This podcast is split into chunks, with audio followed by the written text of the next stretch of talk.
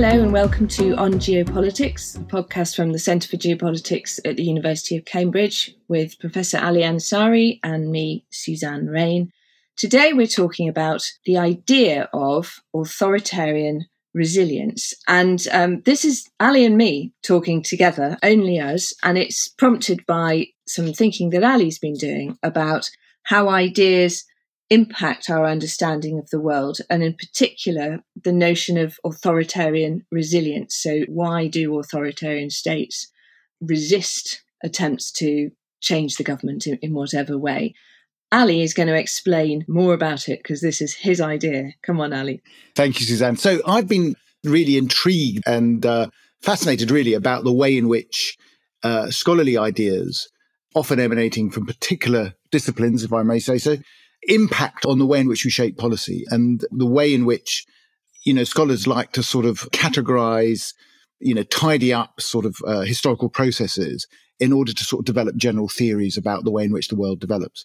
And the current one, which seems to be very, very dominant in various thinking, is the idea of authoritarian resilience and why states, particularly those states in the post-Soviet Union, or you know in um, the Middle East, Latin America, and other places, why they have resisted the temptation, in a sense, to move towards democracy. And I think that's actually a key indicator of how the debate is shaped and how the debate is formed.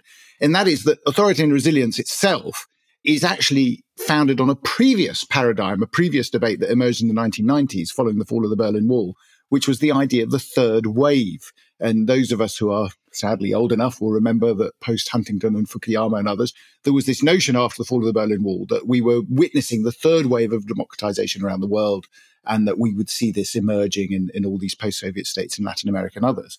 And of course, it hasn't happened, you know, and, and post Arab Spring, the Green movement in Iran, of course, recently in Iran with the uprising we saw at the end of last year, which is still sort of simmering away. Uh, people have sort of said, ah, but this now shows actually the current paradigm, the, the model that we must all sort of stick to really is this notion of authoritarian resilience. And I find that quite interesting because it, it sort of dominates the way in which people uh, think about the world around them. But it's also, in a curious sort of way, quite an internal academic debate. And this is what I wanted to sort of flesh out it's basically a debate founded on a rejection of a previous paradigm, i.e., the third wave, which, I mean, at the time when I was writing my first books on Iran, you know, I was very much embedded within that sort of notion of, of the third wave. But even then, you know, a number of us were quite skeptical about this idea that, you know, all these countries were suddenly going to turn into, you know, democracies of one sort or another.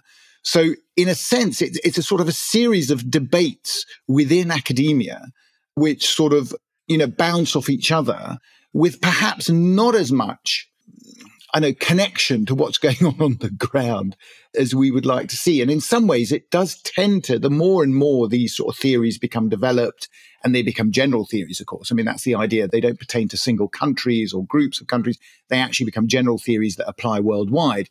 The more broader they get, the less depth they have actually, and the less attached in a sense they are to you know, the reality on the ground. So, you know, if you're talking about democratization in the first instance, it tends to ignore certain particularities, often historical particularities of particular countries, their cultural distinctions, because it wants to paint a broad picture. And then authoritarian resilience, of course, is basically an argument to say, well, why haven't they democratized? Assuming that that original theory was correct. I mean, that's so you know. Which, so, so that, that, that that that it's a very peculiarly ivory tower debate, in my view. So we're going to we are now going to pick up the peculiar ivory tower debate and make a podcast about it, thus proving how ridiculous we all are. But of course, at the same time, not because I think you and I, Ali, both come from the place where we say actually this is all very well in theory, but the situation on the ground is always much more complicated than that. And that relationship between the academic theory and the practice, obviously, is something. And I, I was a practitioner for nearly a quarter of a century, and for me, it's very difficult to engage with a lot of the theory because it bears, I'm sorry to say, hardly any relation to the practice. And actually, if there's one mission that I have, it's to try and put a little bit more practice into the academic theory, because what's the point of teaching something that is so abstract that it's not preparing people in some way for the real world or helping the policymakers, which is which mm. I suppose has to be the objective, isn't it? I mean, I think the attraction of these theories, of course, is that they tend to be an explanation, a sort of a, a global explanation, and they read well. I mean, this is the thing. I mean, they have an attraction for students in particular because they offer a sort of a complete solution. And to my mind, one of the best examples of this, by the way, and a good way in which to sort of enter this, to, you know, understand this debate was Perry Anderson's Lineages of the Absolutist State, which is sort of a Marxist reading of the development of the modern state in Europe. Extremely popular, well received in many ways, seen as an attempt to provide a sort of a Marxist history. But of course, when historians get to grips with it, they sort of pick holes in it, you know, and they sort of say, well, you know, it's okay in theory, basically. But in practice, if you look at the particular development of France or the Holy Roman Empire or Britain or others, you know, there are particularities and differences which don't just fit this general model. But Perry Anderson, to my mind, represents, you know, the, the good extreme of this tendency, this idea of providing a sort of a general model some of these other ideas, I think, are much, much less resilient in themselves, excuse the pun, but what they do is they tend to sort of construct a theory based on what they consider to be data. And, what, and one of my criticisms, of course, of this is that the data they use is often not particularly reliable and is not critiqued enough because it's so broad. Because it's so broad and it's covering such a broad scope, you obviously can't be an expert on everything. So you're drawing on a lot of secondary evidence, secondary source evidence to try and sort of populate your quote theory. And for those who can't see me, I'm putting inverted commas up there. And, you know, often you're having to how should we say, curate the evidence in such a way that those bits that don't fit your theory are, are, very conveniently sort of relegated to the margins and ignored. And you only take in the evidence that fits your theory. And it automatically, that's a problem. I mean, as, as, as you'll, you know, if you're going around looking at the practicalities of policy in particular areas, it's no good if someone says to you, well, you know, my theory is, is a very powerful theory, but it doesn't apply to your case because your case doesn't fit my theory. And the late great Fred Halliday said, uh, well, and he's absolutely right on his, you know, he, he did a sort of an essay on this, basically saying is, because you know one of the things is about theories of revolution, of course, are very popular. He says no sooner was a theory of revolution formulated by academics or by revolutionaries and accepted than events jumped in to correct it. So basically, you know, what I find also about these sort of grand paradigms is they're very descriptive. They're not predicting anything. They're describing what's happening on the ground now as they think it to be. But the minute things change or the minute something happens, as you know, which can be very contingent on particular things, suddenly the theory has to be reformed and rethought. But I will say this these theories, um, these sort of general theories in these paradigms, are quite resistant to modification, I have to say. It takes a long time for reality to catch up with them in a sense. I mean, and for these, they're, they're, I think they're like almost like theoretical super tankers and they shape the way. I think they have a much, much more powerful influence on the way we think about uh, the world. I, I, I, you know, we lose a certain degree of intellectual agility. I think. So I'm going to I'm going to challenge you on a on a question of hmm. precision mm. there, Ali. Sorry, sure, because you say they shape the way we think about the world, and mm. the hmm. question is who is we? And I just so the only theory that I can buy into at all is the complex adaptive systems thinking when you're talking about a state and yeah. structures and people and all the different things that impact on it and and the complex adaptive system thing basically and it's a really really simple definition of this but essentially you have multi, you know, many, many, many agents in a system, which are all components of the system, and they all interact and connect with each other in completely unpredictable and unplanned ways.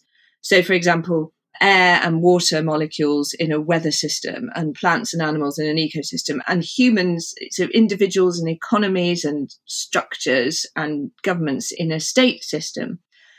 And for me, I mean, Ali, you'll be able to sort of empathize with this, but if you've been in a hot and dusty country mm. as the sun is setting, and if it's a Muslim country, then the muezzin is starting to cry, and there's a demonstration on the streets. There's riots. There's people with batons. That you know, there's this sort of hum of the chanting.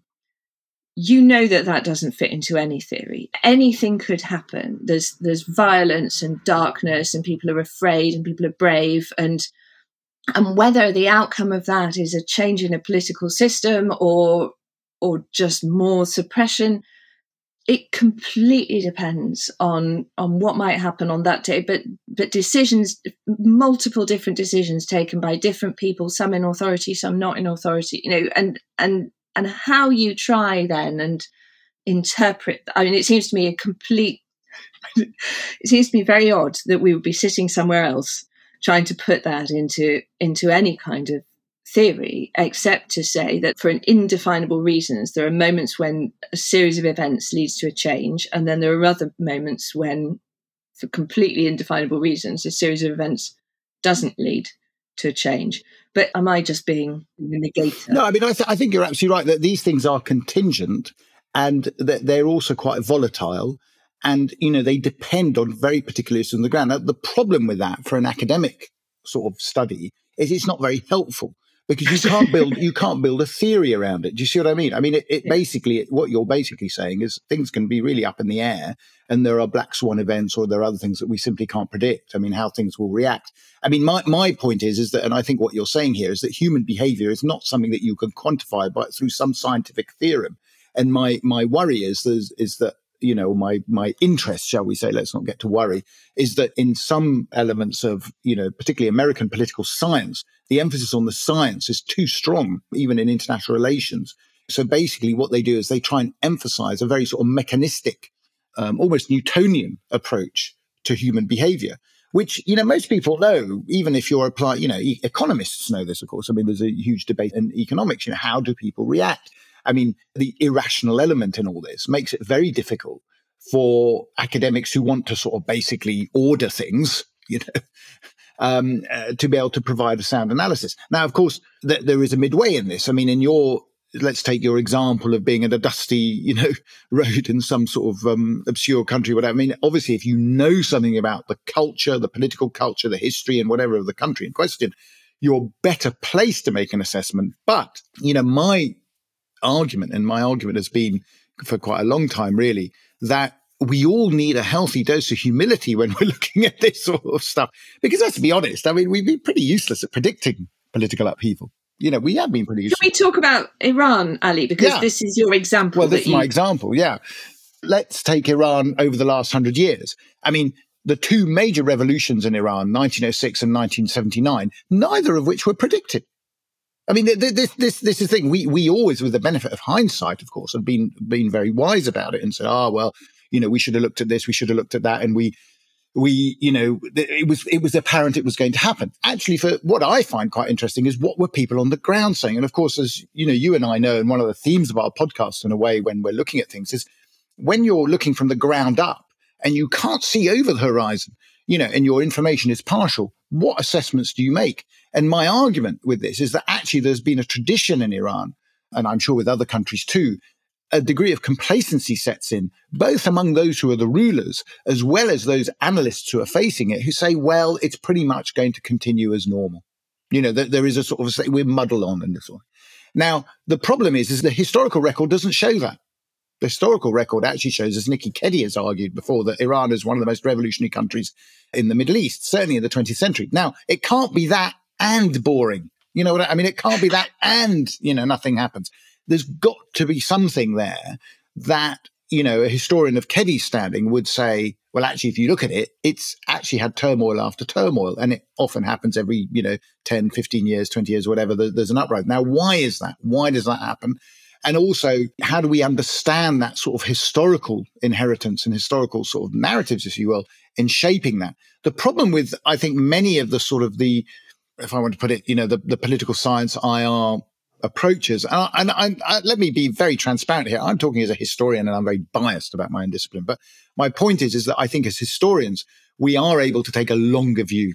And so, you know, one of the things about authoritarian resilience, which I find quite interesting, not only is it something which is based on, founded on an, an earlier paradigm. So you have to see it within that context. But of course, authoritarian resilience is not arguing for authoritarian permanence. You know, and, and this is the thing. I mean, people often read into the, some of these ideas something that it isn't.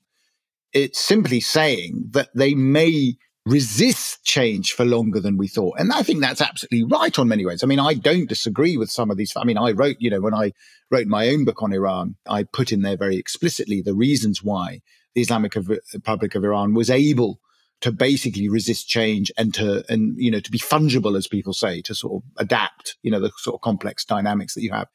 On the other hand you know when you look at that development and you see how things change and and this is another point i want to make actually is that some of these theories lack all historicity at all by the way. It's almost as if you know things exist in stasis from time immemorial to the present, as if, you know, from 1979 to the present, the Islamic Republic is a single political entity and has never changed. I mean, th- this historically is obviously completely untrue as well. I mean, you know, whereas Perry Anderson and the previous, you know, when I'm talking about Marxist readings, at least that's a theory of change, by the way. Some of these more modern ideas don't have any element of change built into them at all, which is, which as a historian, I find quite strange and difficult to comprehend.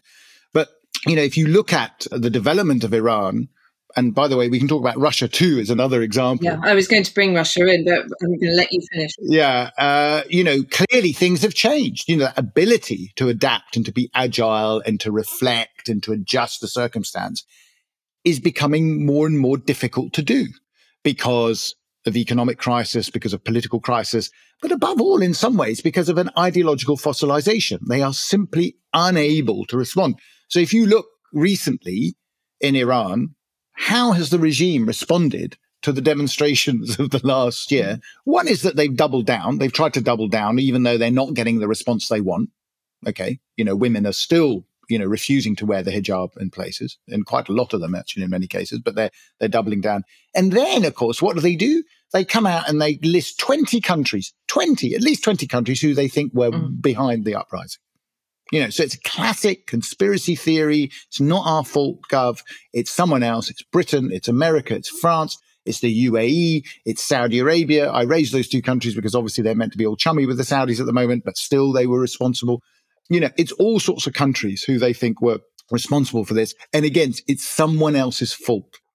And, you know, what does that tell us, or tell me certainly, is that they still are unable to learn you know they're still they, they can't exit that sort of that that narrative that they have of themselves that they are they are being persecuted but, and Ali, they are the victims that's also though a technique isn't it and it's the same technique that populist leaders anywhere would use yeah, yeah. which is essentially to corral your followers behind a narrative which blames it on the other i mean that's yeah. that's I mean, we're all i'm a, i'm inserting a theory into a conversation about how unhelpful theories are but but it seems to me that you have in any form of government anywhere in the world, when challenged, or is in any negotiation, uh, this yeah. is negotiating technique, isn't it? But you double down or you flex, and you you have to pick the moment to flex.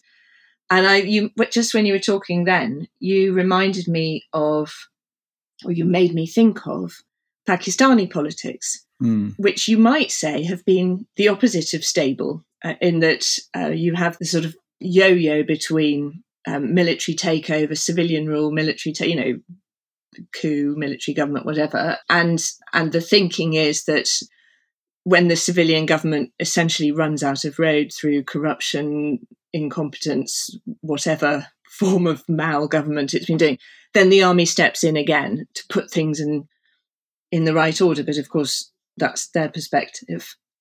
And yet, it's a country which has I don't know. I mean, it, it's not it's not good for the country, but that that instability creates it's the sine curve thing, isn't it? So you have mm. you have constant instability, which creates sort of a sense of permanence, which is might be permanent instability, but it is simply the way it is. And we were talking just about Russia just now. Two things I've been thinking about this week about Russia, and one was I went to something the other day where we were discussing the failure on the West part to anticipate Russian economic resilience mm. uh, as a result of the sanctions and all the various measures that have been imposed on Russia since it invaded Ukraine. This year, the Russian GDP is expected to grow. And it's now, let's see, it's, it's costing Russia less than 3% of its GDP to wage war. So, you know, not that much. And it's been much better than we anticipated at building and using alternative pipelines, particularly for oil, less so for gas. And so then you think, well, what did we get wrong? Did we get the anticipation wrong or did we get the plan wrong? And of course, you're going to get the plan wrong if you get the anticipation wrong. And the anticipation is about understanding how Russia's economy actually works, what alternative options they have. So this comes back to the question of theory versus practice. So mm. understanding in advance how resilient the Russian economy was would have required a huge amount of specialist knowledge, which was then assembled all in one place, which was then funneled into policy advice, which then, and, and that had to be really authoritative. Someone, someone said, if you do this, the Russian economy will be resilient for the following reasons. And that had to be the voice that everybody listened to. And it's very difficult to make that the voice that everybody listens to because you're going to have hundred other voices saying, oh no, this sanctions are a brilliant idea. You just need to cut off this. And everybody's got their theory of what will work and what won't work. And the net result of it is that GDP of Russia is expected to grow this year because it turns out that their economy doesn't work quite the way we thought it did. And they've just found a whole load of ways around it, which if you look back, Mm. you then think it was quite easy to write that theory in retrospect, isn't it? Well, I'm glad you raised that because I think also allow me to make a distinction between two things. I mean, for our purposes, let's put a theory on one side, which is a sort of a particular idea about how things operate, which I think are, are fine. And then the uh, concept of the paradigm, because I think it's the paradigm that has affected us on Russia. And the example I want to take basically is the paradigm which, to my mind, has dominated absolutely dominated foreign policy thinking in the West since 1970. And that is this paradigm of Nixon going to China. And the idea that if you play fair and you're nice and you hug authoritarian regimes close, they will eventually become like you. You know, they will turn to you. You will integrate them into this sort of global economy, the Chinese, the Russians, the Iranians, for, for want of a better word, um, although obviously more the Chinese and the Russians. And clearly for many years now, and it, I think your example is a perfect example of the sort of time lag that occurs in, in thinking and its application. So I think for many years now, we've realized that it's not working. I mean, if you look at the practicality from Crimea to the Skripal case in Salisbury, uh, I, I, mean, just basically to what Putin has been doing in terms of authoritarian consolidation in Russia, but also what the Chinese have been doing under Xi and others. You know, I mean, the thing is, is that it's quite clear that that dominant paradigm is flawed, or at least it needs some modification. I mean, let's say that. And I think that's what fed in, to be honest, to these ideas that, ah, oh, well, you know, we've tied them into our economic thing. So once we cut them off, it'll hurt them just as much as it hurts us. Actually, you know, what we've discovered is A, the values are somewhat different. They're willing to take more pain. B, you know, on a very simple level, of course, we were still buying quite a bit of, you know, Russian uh, hydrocarbons, you know, for, for some time, you know, before people switched. But that we, we've been funding, in some ways, Europe has been paying for a lot of gas and stuff until they began to switch. So, you know, obviously there's a time lag with that, but uh, that will feed into what uh, Russia's GDP figures no doubt look like. But I suppose it's the, the level of the theory that you're looking at, which is why I like this word paradigm, because I think the paradigm is a is, is a dominant model within which other things sort of like uh, are, are, sort of populated, and I think that's what shaped the way in which further misunderstandings were developed. I mean, th- there is also, I think, and I agree with you on this. I mean, I think we've developed an unhealthy fixation with sanctions as a policy tool have to ask Jonathan Both about that. We have to get him on to talk about. Yeah, yeah, absolutely. Because I mean, it's it's it's very interesting that I mean, I always remind people, and I actually said this to Jonathan at one stage. Someone told me that the one country actually which economic sanctions worked very effectively uh, against was actually Britain during the Suez crisis. I mean, you know, so I, I mean, economic sanctions have tended to be a fairly clumsy tool of foreign policy. Actually, I mean, it hasn't worked as well. I mean, and, you know, different types of sanctions might work, like the sporting boycott in South Africa, for instance, which are much more symbolic and, and, and affect the way people think. But economic sanctions can be adapted to in a way that, particularly if they're there long enough and people will adapt to them. But again, I think the question of Russia and certainly China as well has been this belief that include them, integrate them, bring them close, hug them close, and they will eventually begin to mirror us and look like us and whatever and share the same values. It's just not, you know, what, what people didn't realize is that the ties that bind affect us too. Ali, so I totally get what you're saying about that, that the flaws in that paradigm. And I think the other the other person I would cite in that is is Tony Blair, most most clearly in his Chicago speech, where he's basically right. liberal democracies.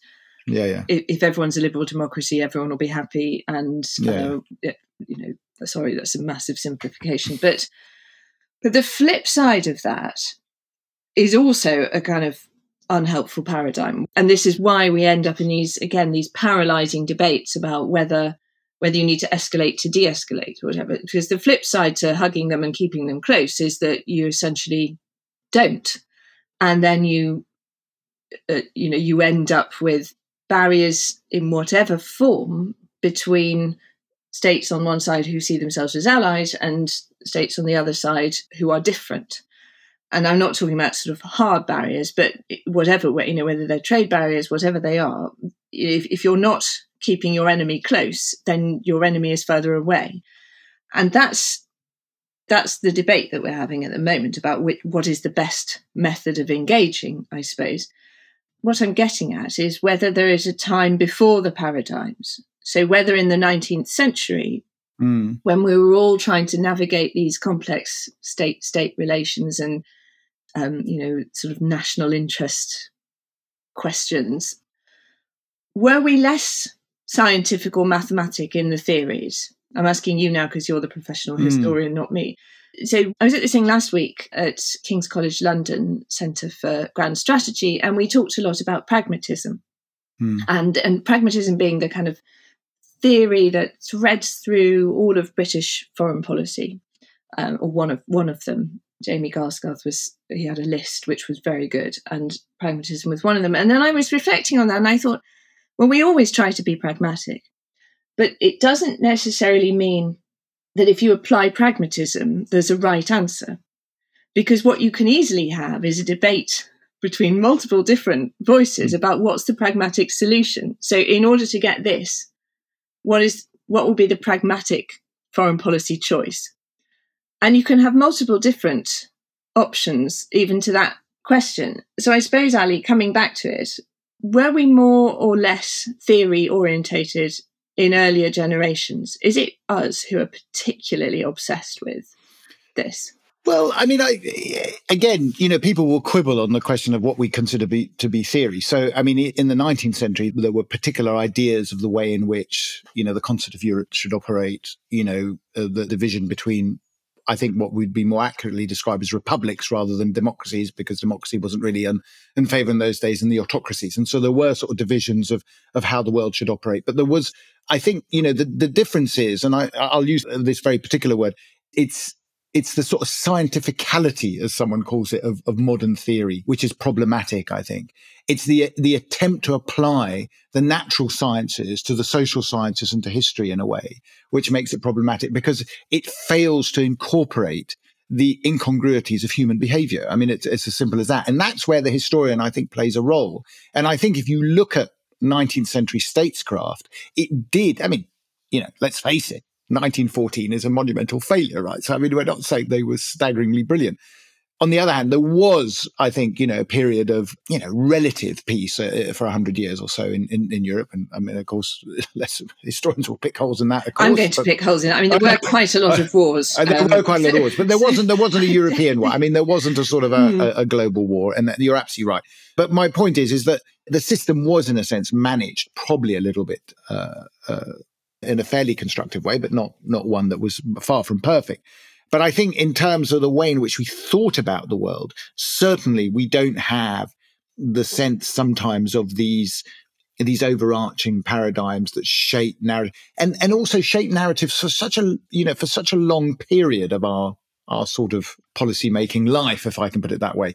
Um, often, you know, paradigms that actually focus on very short horizons. I think I will say this. I mean, I'll, I'll, I'll, stick my neck out of this and I'll say that I think in the 19th century, people probably had a much better idea of strategic thinking than we have today. I mean, I think today we don't have, we have lost some of that capacity for longer term thinking that perhaps they had in the 19th century. Now, you know, people can uh, again argue with that, but I'll, I'll put that out there that I think people had a much better sense of the longer term than perhaps we have today, where we're fixated on much sort of shorter term horizons. Again, you know, it's like I say with the whole concept of authoritarian resilience, it's not authoritarian permanence. We're not talking about authoritarian permanence, but also we're not talking about a sort of predictive model. It doesn't actually tell us yeah. the direction of travel of where some of these states are going. And I think fundamentally, you know, the concept of authoritarian resilience does not contradict also the notion of the, the real volatile contingency of the whole environment. I mean, I thought your point about Pakistan was very interesting. This notion of permanent instability and how people manage that. I think there's two sides of the coin there. I think in many ways that would apply to Iran that they uh, they enjoy the chaos. You know, in a sense, it's a, it's a sort of a different way in which we would order our lives. It's it, the, the the instability is just a fact of life. But it's also true that if you look historically, that the instability does not help. It's a stressful place to live. it, it is, yes. And and actually, you hear that from people who travel, you know, between mm. the two countries. I mean, uh, you know, they say, you know, we come to the West because it's so much more relaxing. And I mean, well, you wouldn't think so. But, uh, you know, certainly compared to what you might get in Pakistan or Iran and other countries, let's not limit it to those two. But, you know, it is also this fact that history has shown us that you know, regimes, governments, political systems, and others actually change, you know, there's a sort of a degree of volatility that does persist because they lack a sort of an institutional basis for political action. The institutional basis that, in a sense, tries to contain, you know, some of the volatility of human behavior, if I can put it that way. Um, again, I'm throwing these out. I mean, yeah. I'm throwing these out, and I'm not. I, I, what I will say to you, Suzanne, is I, I am definitely not trying to be. I'm not making a definitive case. By the way, I mean it's part of a debate, isn't it? Really, it's to prompt conversation, I suppose. Yeah. Um, I was thinking a bit more about Russia, and a couple of years ago now, I was in Poland, and I met some Russian oppositionists who were based in Poland and in the Baltic states as well. And I said, you know, how is it? how is it going? What is your, you know, what is your plan? And they said, we know that we can't have a plan because we know that whatever happens will happen as a as a consequence of a set of circumstances that we cannot we can't set up. It's like I'm going to use a footballing analogy, which is pointless, but it's like you having your set piece thing, and and you're going to kick it to him, and he's going to kick it to him, and then they're going to score a goal, and then you forget that the opponents have also got a team on the yes, pitch. And yes. so he said we haven't. You know, there's no point having an outline of what we're going to do. What we have to do is put ourselves in the position that we have as many possible opportunities, and that when the opportunities come, we take advantage of them.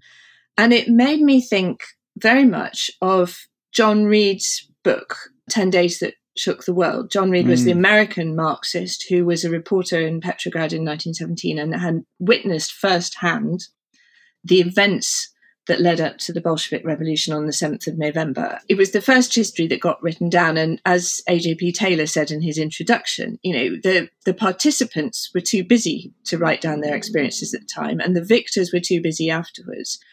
And so Reed's account has become one of the defining accounts because he wrote it contemporaneously. Uh, it was published a couple of years later. And and that doesn't mean that it's accurate, but it is one of the only accounts that was written at the time.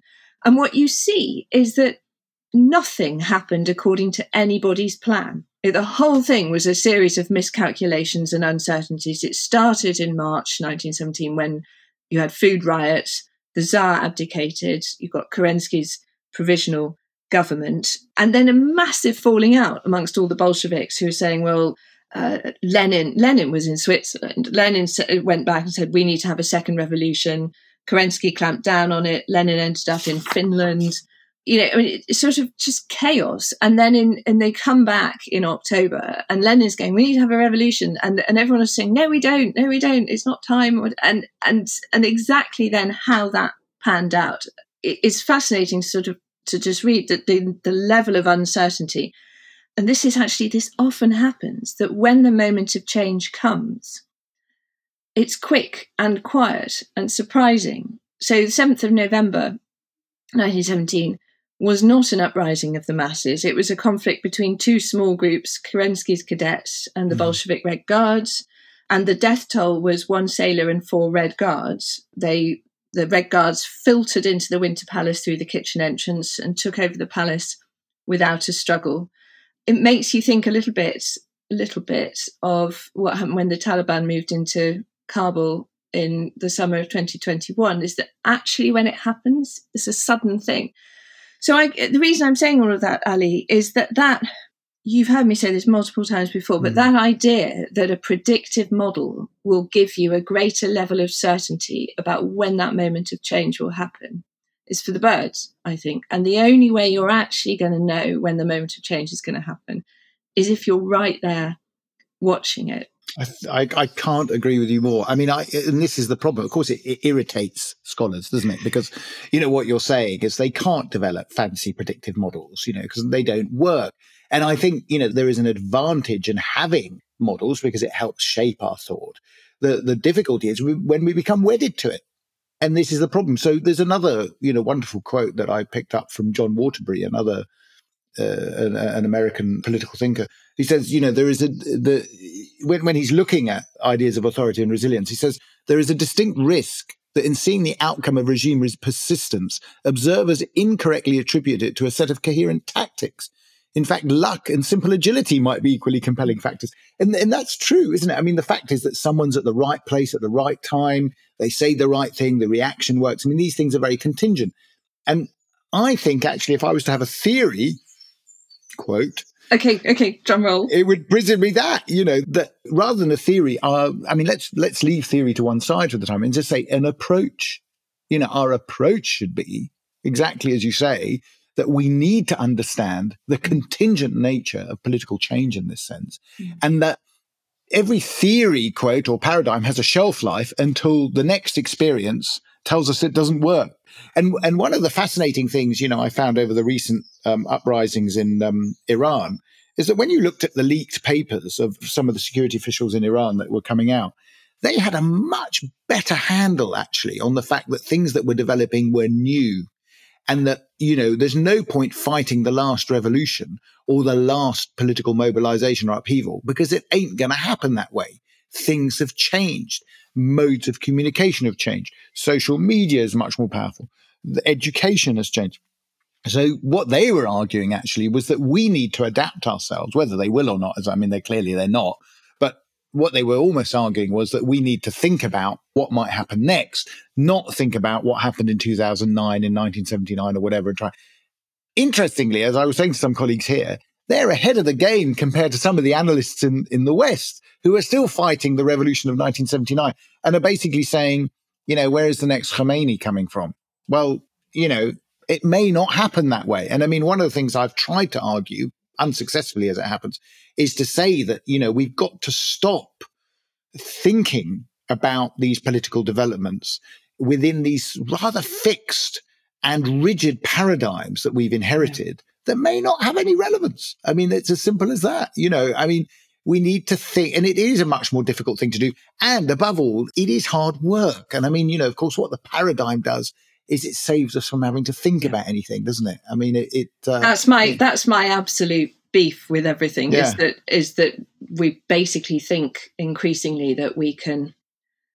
It, it, we like patterns. We like, you know, that, that's that's how we we've ended up with computers, I suppose, and we we just keep doing it. But I was reflecting, Ali, as well, what you were talking about.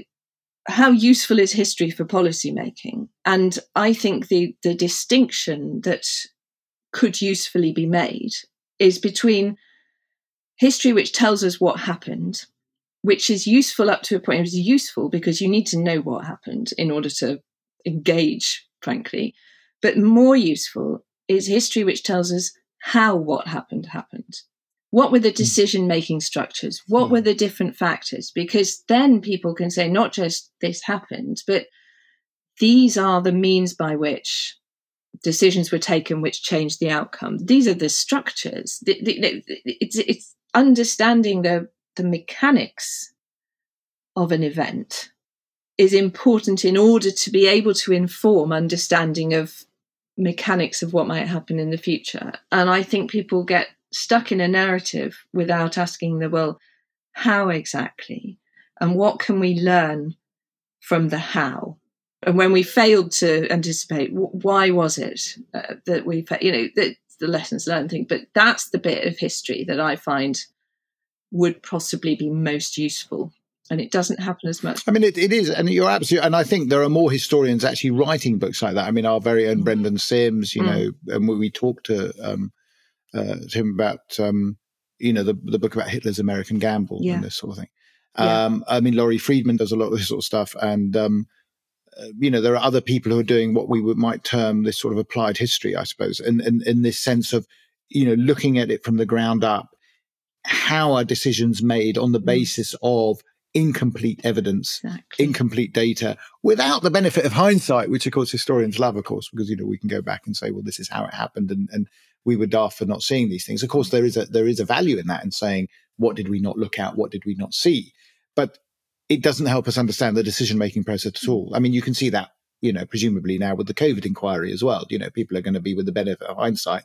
Will be jumping to all sorts of conclusions in in every country, by the way. I mean, you know, people will look at it but it will um, you know the question is is how did you face it as you were facing the crisis okay so let's conclude ali are you going to conclude so I thought that was a thank you for that wonderful discussion, Suzanne. I mean, I, I certain things I wanted to to talk about. Obviously, it's all very incomplete, and there's lots more we could talk about and lots more we could discuss. But uh, we don't want to tire out our listeners. And um, hopefully, we might get back to some of these themes. Well, I'm sure we will actually at a, at a later date. Thank you, Ellie. That's been really interesting for me, and I hope our listeners enjoyed at least opening some of this Pandora's box. That's goodbye from me. And from me.